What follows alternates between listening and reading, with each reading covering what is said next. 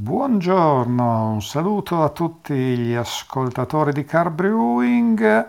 Eh, oggi non c'è il nostro Daniele a parlare di birra artigianale, di birra fatta in casa, ma ci sono io, che sono Corrado, che ovviamente ringrazio Daniele per, uh, per ospitarmi, per avermi dato spazio sul suo splendido podcast. Eh, dicevo, io sono Corrado, qualcuno mi conoscerà su internet con il uh, nickname Zelig e magari chi è appassionato di homebrewing può essere che abbia visto qualcuno dei miei video su YouTube, sul canale Zelig Planet, se non li avete visti, vedete di vederli. Allora, di cosa vi parlo oggi? Beh, eh, ovviamente non posso eh, che parlarvi di Biab per cominciare nella mia prima apparizione su questo, su questo podcast. Eh, a quanto pare io sono rimasto l'unico in Italia a, a fare ancora Biab eh, e quindi non posso che parlare di questo. Eh, effettivamente è così, eh, io vedo tutti praticamente gli homebrewer che conosco che eh, sono passati a usare sistemi all in one, anche quelli che eh, prima facevano Biab, ma anche quelli, alcuni che prima eh, facevano il grain con con tre tini.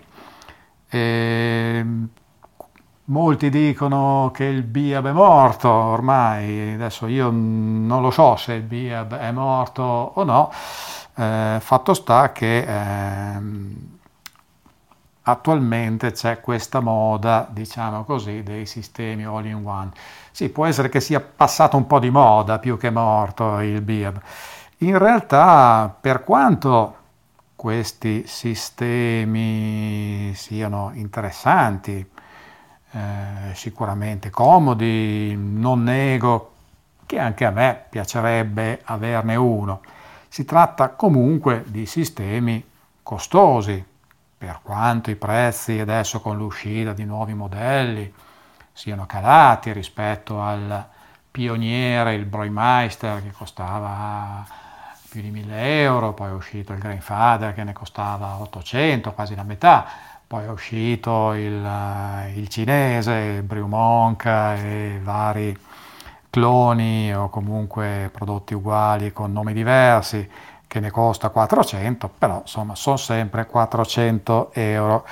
Chiaro che ognuno poi fa i conti con le sue tasche, spende i suoi soldi come meglio crede le mie tasche sono solitamente vuote, anche quelle poche volte che ci trovo qualcosa, magari preferisco spenderlo per altre cose, non essendo l'home brewing l'unico dei miei interessi.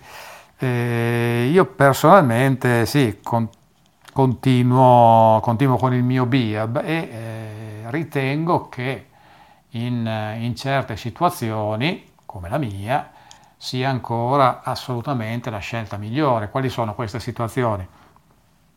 Principalmente per chi non, non ha la necessità di produrre tanta birra, quindi chi fa magari batch piccoli, eh, da 10, 12, 13 litri, insomma quantità di questo tipo, perché eh, prendere una, un Grainfather, un all-in-one, che sono parecchi che producono eh, 23 litri, per usarlo per farne 10 sembra uno spreco e usarlo per farne 23 litri, magari uno che non vuole avere tanta birra finisce che eh, si fa due cotte all'anno eh, e basta perché poi ce n'ha, ce n'ha abbastanza. E quindi insomma mi sembra un po' sprecato in questi casi.